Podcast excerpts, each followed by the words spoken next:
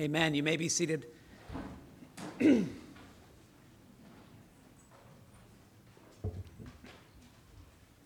invite you to turn with me to Hebrews chapter 7.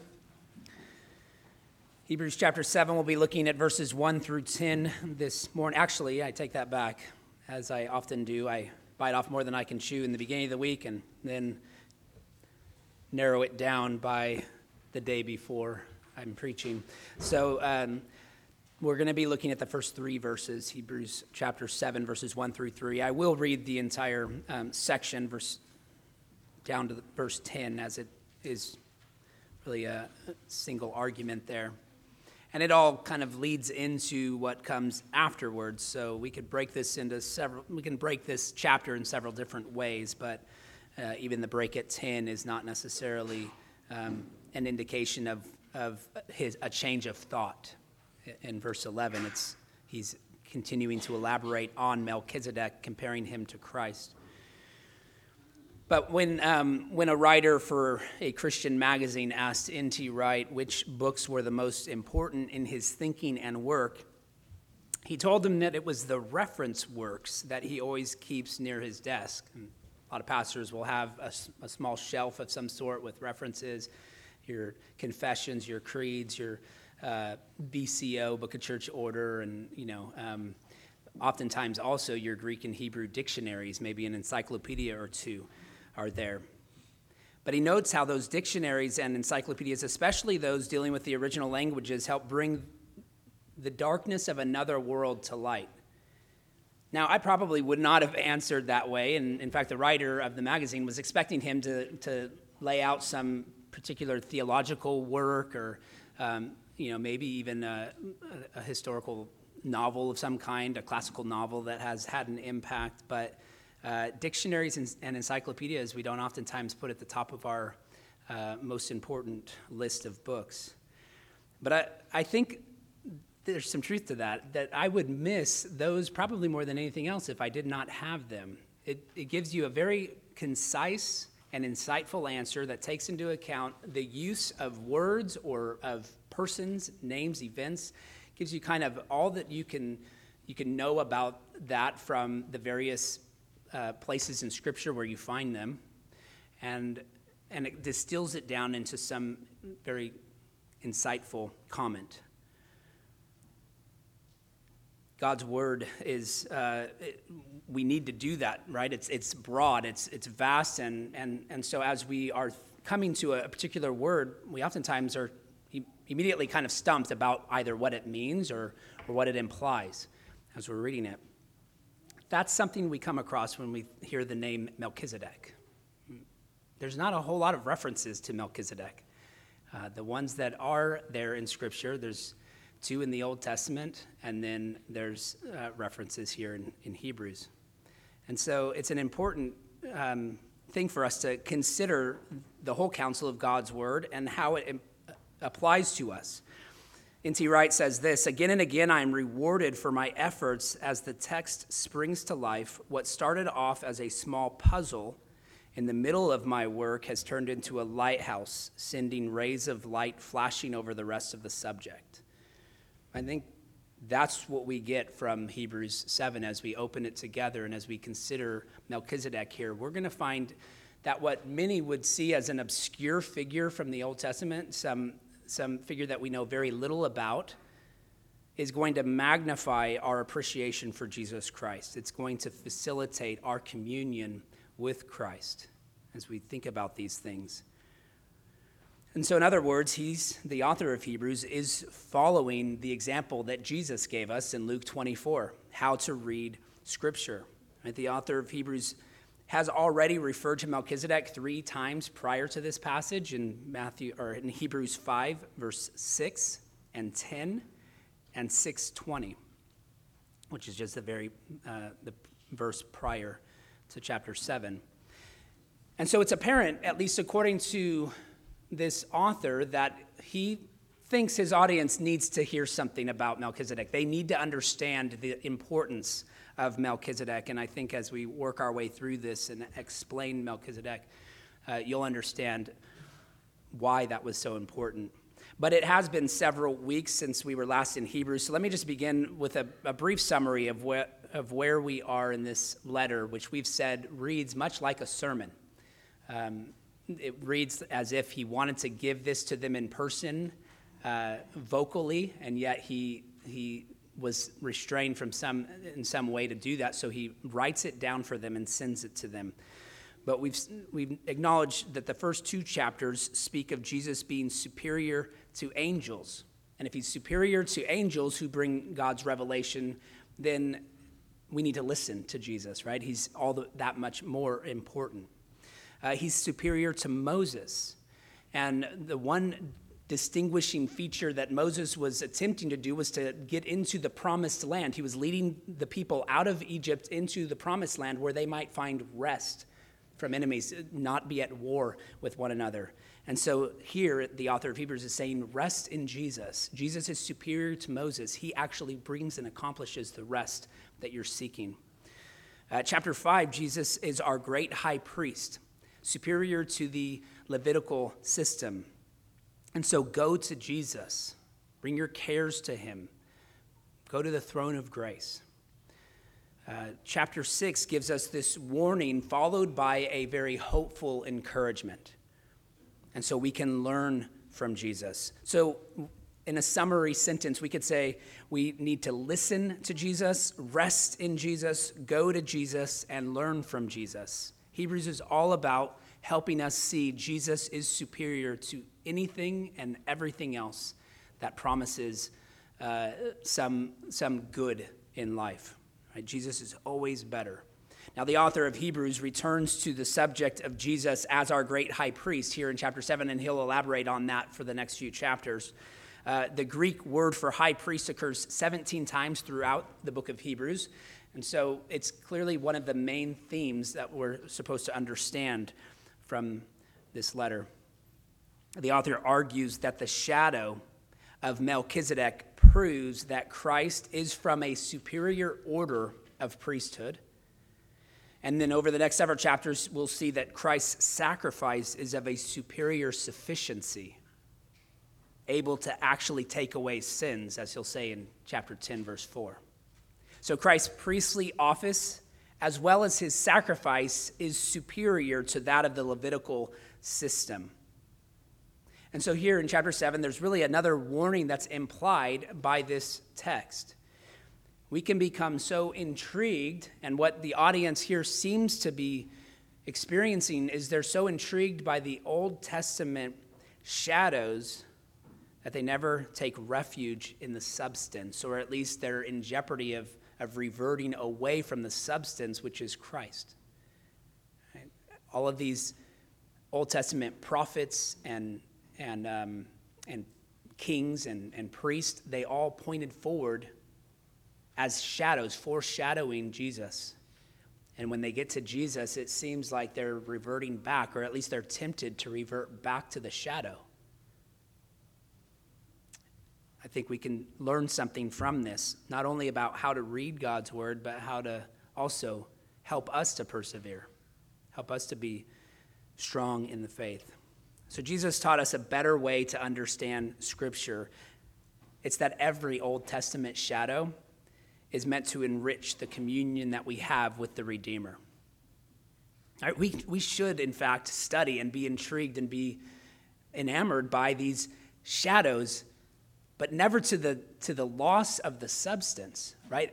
Only in the sense that they point us to Christ, and that they deepen and enrich our relationship and our communion with him. So that's what we're going to look at this morning. Before we read this passage, let's ask the Lord for his help in understanding it. Heavenly Father, we thank you for your word. We thank you for this reminder that we have a Savior who came to fulfill these promises of the Old Testament to us. He fulfilled what every previous prophet, priest, and king was unable to fulfill. And he walked perfectly so that he can be our great high priest. Lord, help us to reflect upon that deeply this morning as we study these first few verses in Hebrews 7.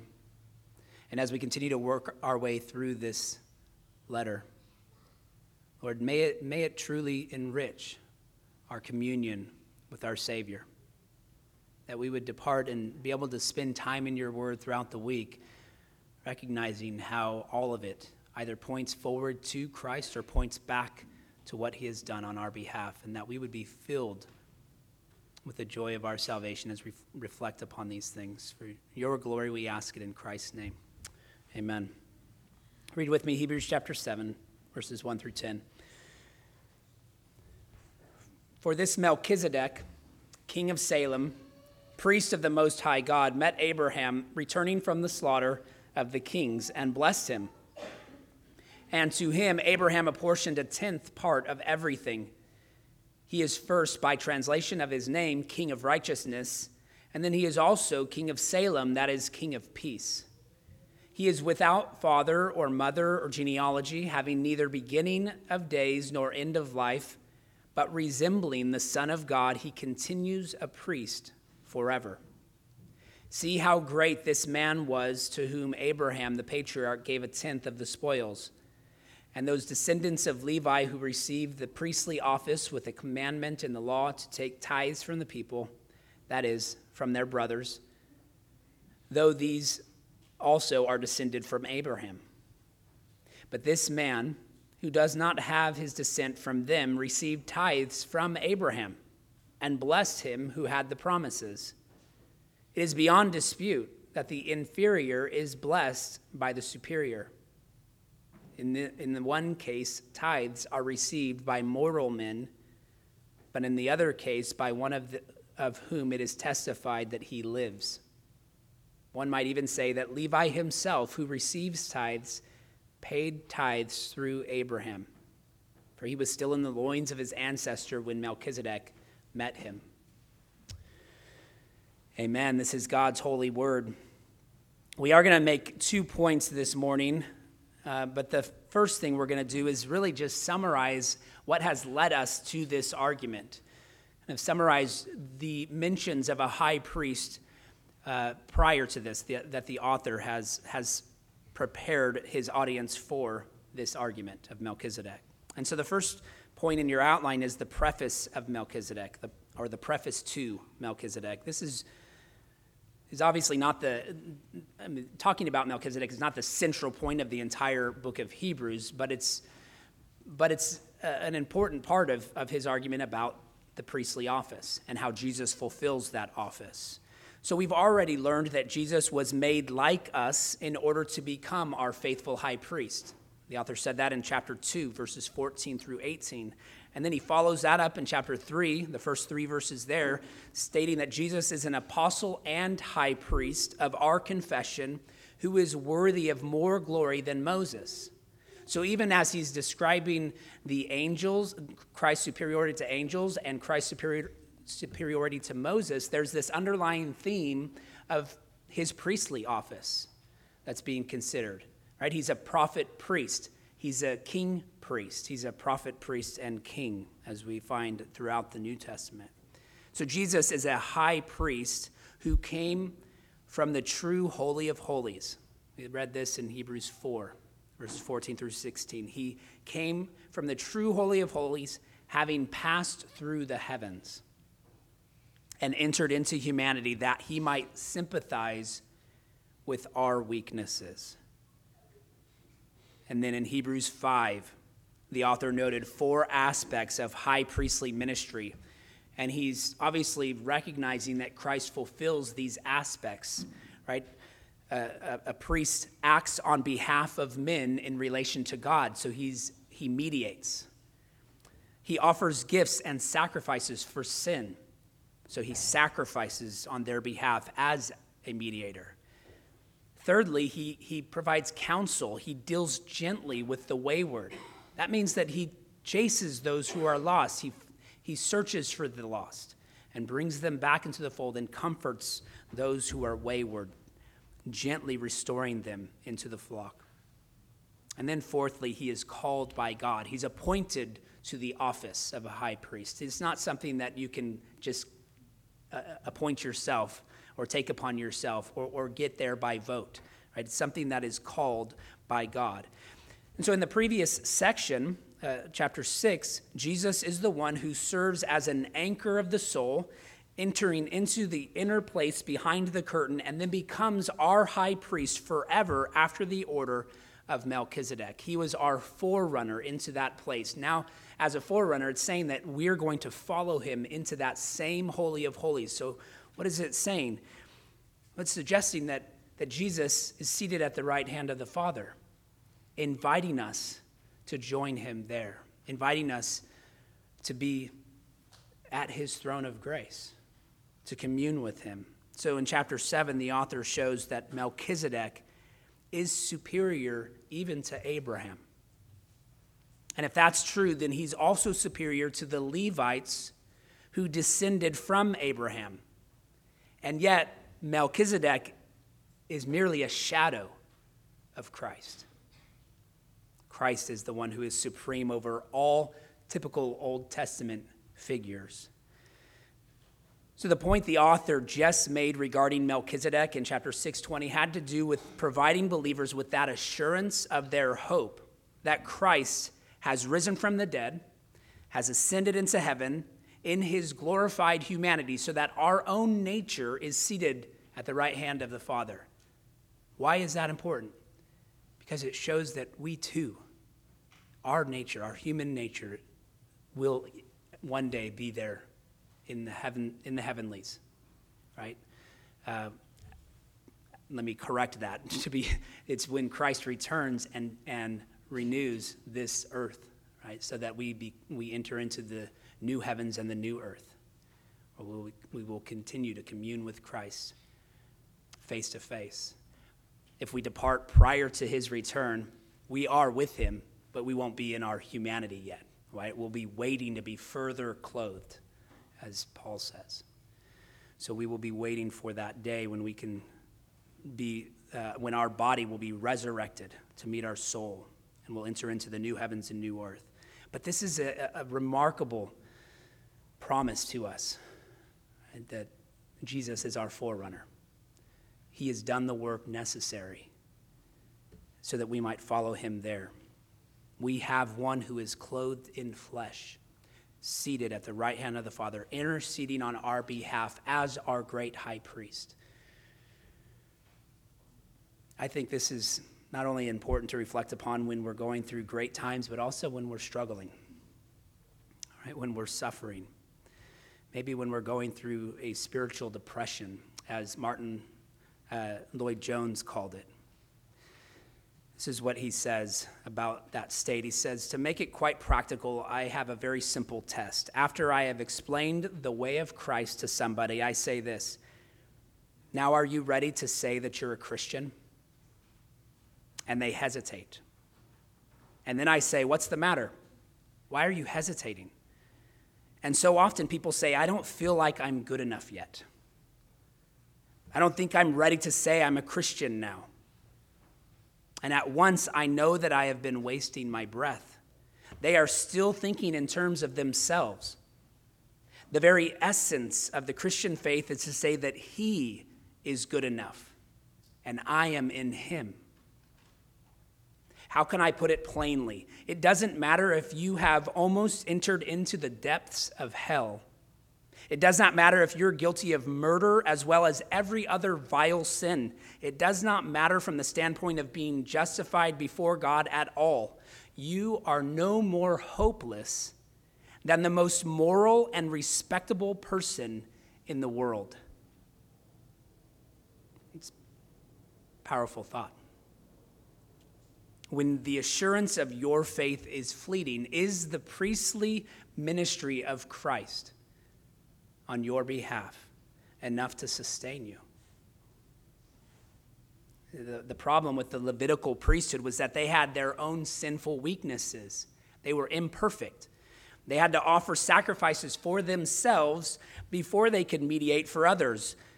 And then we'll learn later in this text that the blood of bulls and animals could never satisfy the demands of God's justice. That system was never meant to be perpetual. Wasn't meant to be ongoing. Christ had to become the necessary and final sacrifice for sins. The sacrifice of his own life upon the cross for our sins was what every Old Testament sacrifice pointed to. The shadow of the Levitical priesthood, with all of its outward significance, was never meant to be ongoing. It was always meant to deepen our faith in the Messiah who was to come and fulfill that final sacrifice on our behalf. And so the first question I want you to reflect upon is, have you looked to Christ as your great high priest? And are you continuing to look to him? Are you continuing to trust in him? Are you resting in his sacrificial death on your behalf? There is no better weapon against spiritual depression, what the Puritans called the dark night of the soul, than the recognition that God has placed that treasure of the gospel in fragile jars of clay. Why would he do that? To reveal our weakness and the surpassing power that belongs to God. That it's not us. We're not capable of saving ourselves, of interceding on our own behalf. We need a mediator. We need a great high priest. Paul reflects upon that. That was basically quoted from 2 Corinthians 4:7. He continues in 8-10 saying this, "We are afflicted in every way, but not crushed. Perplexed, but not driven to despair. Persecuted, but not forsaken. Struck down, but not destroyed. Always carrying in the body the death of Jesus, so that the life of Jesus may also be manifested in our bodies." And so when Satan reminds us of our weakness, God says, "He who is in you is greater than he who is in the world." 1 John 4:4. You need a great high priest who is continually interceding for you, because without it, you would find despair to be a constant companion and a hopelessness. So that's our need for a high priest. And now he makes his argument in verses 1-3. And so we'll consider the character of Melchizedek in this second point. And this will be our last point this morning. The character of Melchizedek, verses 1-3. Remember, the previous chapter closed with this reference to Jesus as our forerunner, having become a high priest forever after the order of Melchizedek. Now he'll elaborate upon that connection. Everything we know, as I've said, about Melchizedek is found in a few brief texts, Genesis 14, verses 17-20, and Psalm 110, verse 4, which the author of Hebrews has already quoted. But turn with me, maybe keep your finger there in Hebrews, because we'll come back to it. But Genesis 14, verses 17-20, I want to read that for us and see how much of what he has said in these first three verses are simply summarizing what we read in Genesis. So Genesis 14, 17-20. After his return, this is speaking of Abram, who becomes Abraham.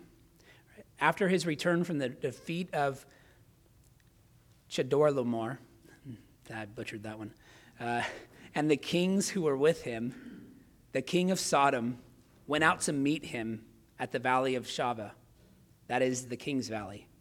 And Melchizedek, king of Salem, brought out bread and wine. He was priest of God Most High. And he blessed him and said, "Blessed be Abram by God Most High, possessor of heaven and earth.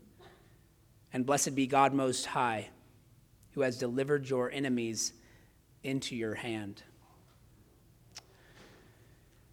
And then go back to Hebrews chapter 5, verse 6, because this is a quote from Psalm 110, verse 4. We've already seen this quote, and the author of Hebrews has quoted it an additional three times, well, a total of three times. So beginning here in Hebrews 5:6, he'll reference it again in verse 10 of chapter 5, and then he says it in chapter 6, verse 20. But chapter 5, verse 6, and he says also in another place, "You are a priest forever after the order of Melchizedek."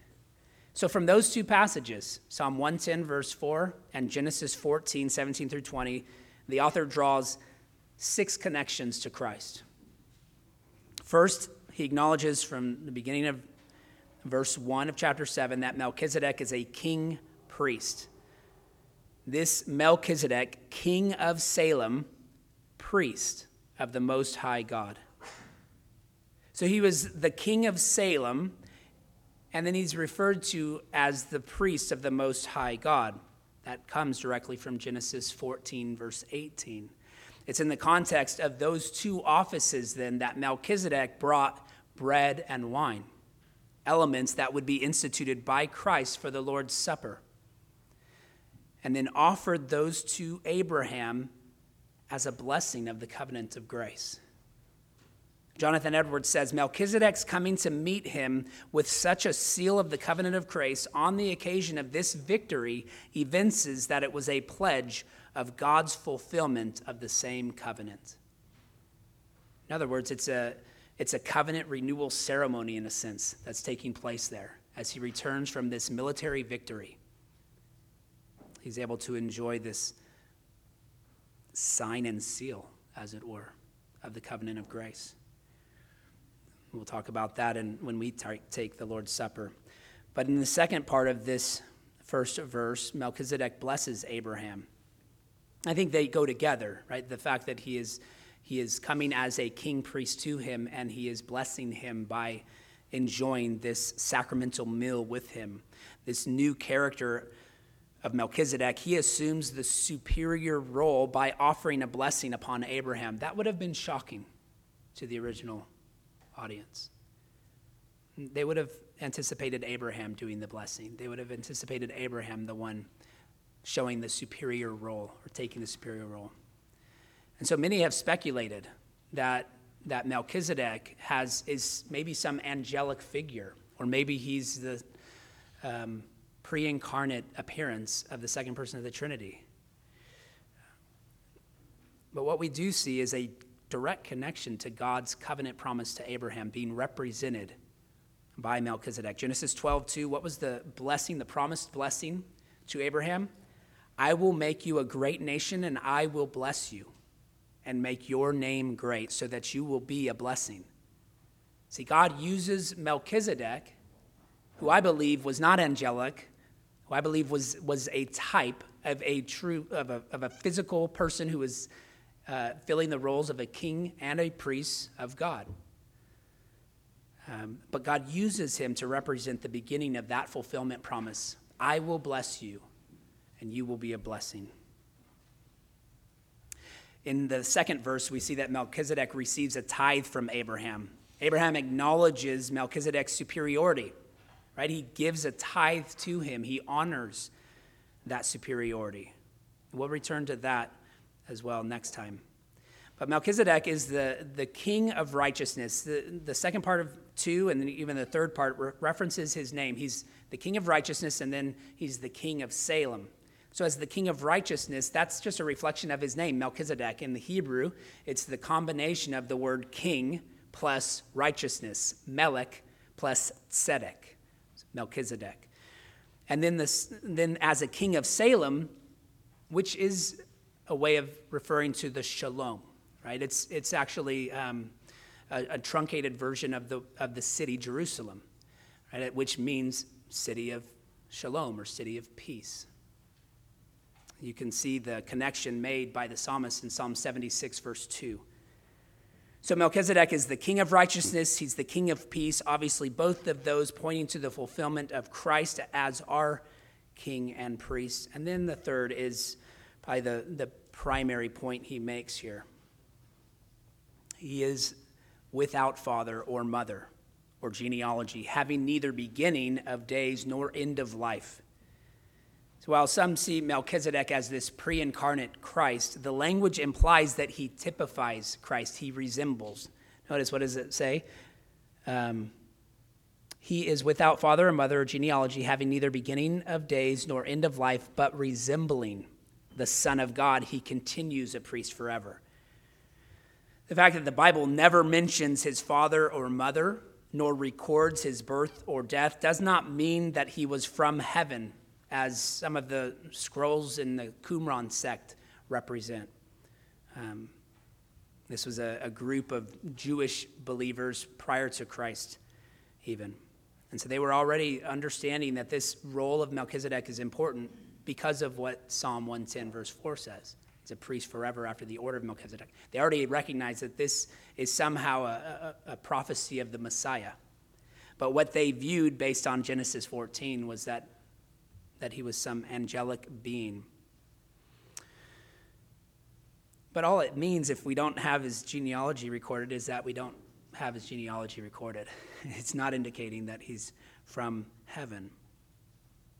And these are features that make him comparable to Jesus, and that's what's being drawn out here as a literary comparison to Christ. It doesn't mean that he's identical to Christ. So Melchizedek's character resembles the Son of God who has no beginning or ending. And that word resembling would not be an appropriate word choice if the author was suggesting that Melchizedek was actually the second person of the Trinity. That would be odd, right? Oh, he resembles Jesus. Wouldn't you just say that is Jesus? So typology makes some biblical scholars uncomfortable.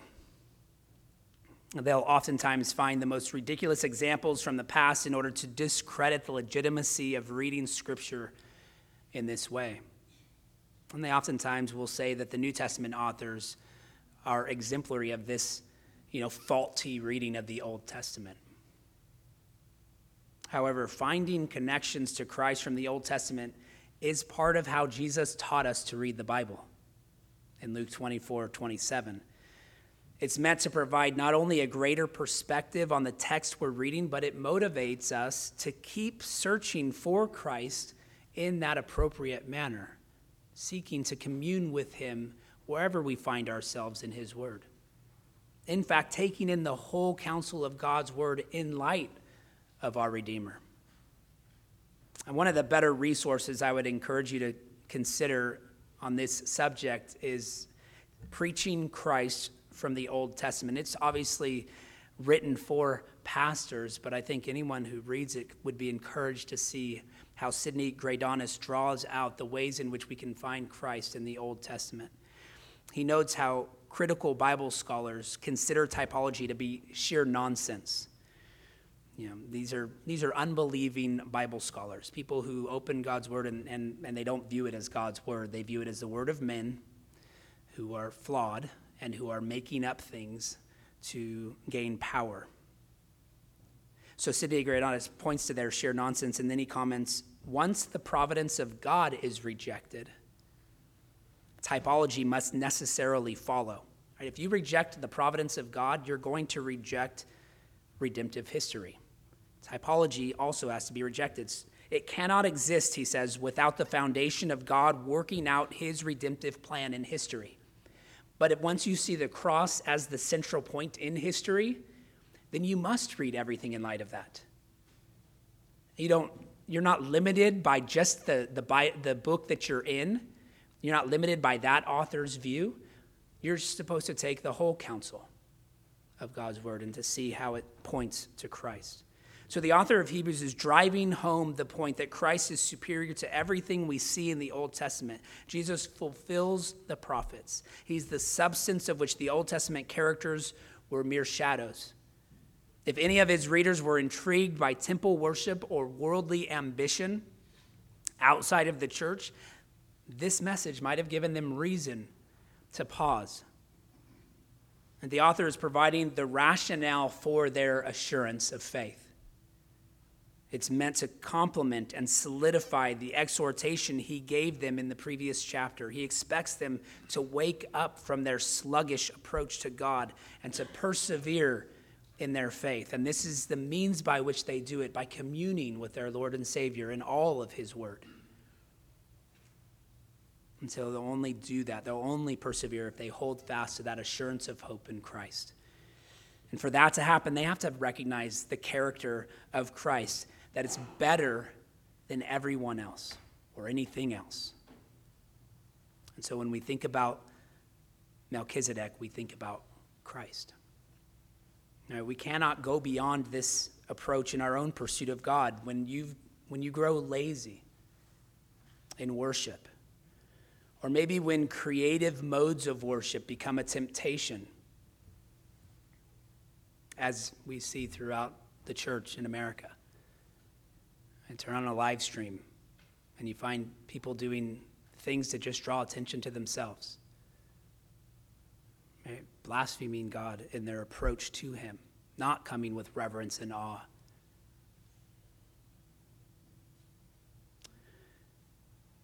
But when those things become a temptation, let us remember that we already possess everything we need in Christ, as he's revealed himself to us through his word. We can meditate upon the fact that the character of Melchizedek reflects a shadow of Christ, so that the study of this biblical figure draws us closer to our Savior. That's the point of reading God's word, is to commune with him. And so keep reading and keep comparing and highlighting how it fits in that redemptive historical narrative. The end result is a practice that continually builds upon the foundations of our faith, as he urged and encouraged his readers in chapter 6, verse 1. This is how we mature to solid food. Reading God's word in this manner requires preparation. It requires patience and practice. We open the Bible with hearts that are ready to receive the truth, recognizing our dependence upon the Lord for his help in gaining those insights and having that communion with him. Right? And so in the same manner that we come to worship in this corporate setting after hearing a call to worship and kind of taking the time to prepare our hearts for that, to prepare with reverence, to prepare with awe. We want to do that every time we open his word in our homes, every time we gather together as a family to pray. We want to have a posture of humility and of reverence before God. And so let's do so now as we continue to celebrate what our great high priest has done for us. Heavenly Father, we do thank you for this passage, this reminder to us of what our Savior has accomplished. Not only is he our great high priest, but he's also the Lamb who was slain on our behalf. He becomes the sacrifice. It's truly remarkable that we can have the privilege of celebrating that this morning, of remembering that sacrifice as we come to celebrate the Lord's Supper. Lord, may you receive the glory that you alone are worthy to receive, and may we be equipped and strengthened and edified and sent out, built up, or dependent upon your word for that communion with you that we seek. Even as we partake in the Lord's Supper, we recognize that this meal, apart from your word, loses its significance. It loses the promise. What are we to place our faith in? We're to place our faith in Christ, which is represented by the emblems on this table. So, Lord, it's a joy to be able to celebrate with our brothers and sisters that we've been united to in Christ. And as we do so, may we enjoy and experience that communion with our Savior that only you can achieve and accomplish in our lives by your Spirit as we participate in faith. So we look forward to doing that now with your help. Help us to respond as we sing. Help us to lift you up. In Christ's name we pray. Amen. Well, our hymn of response is hymn number 231, Whate'er My God Ordains Is Right, hymn 231. Please stand.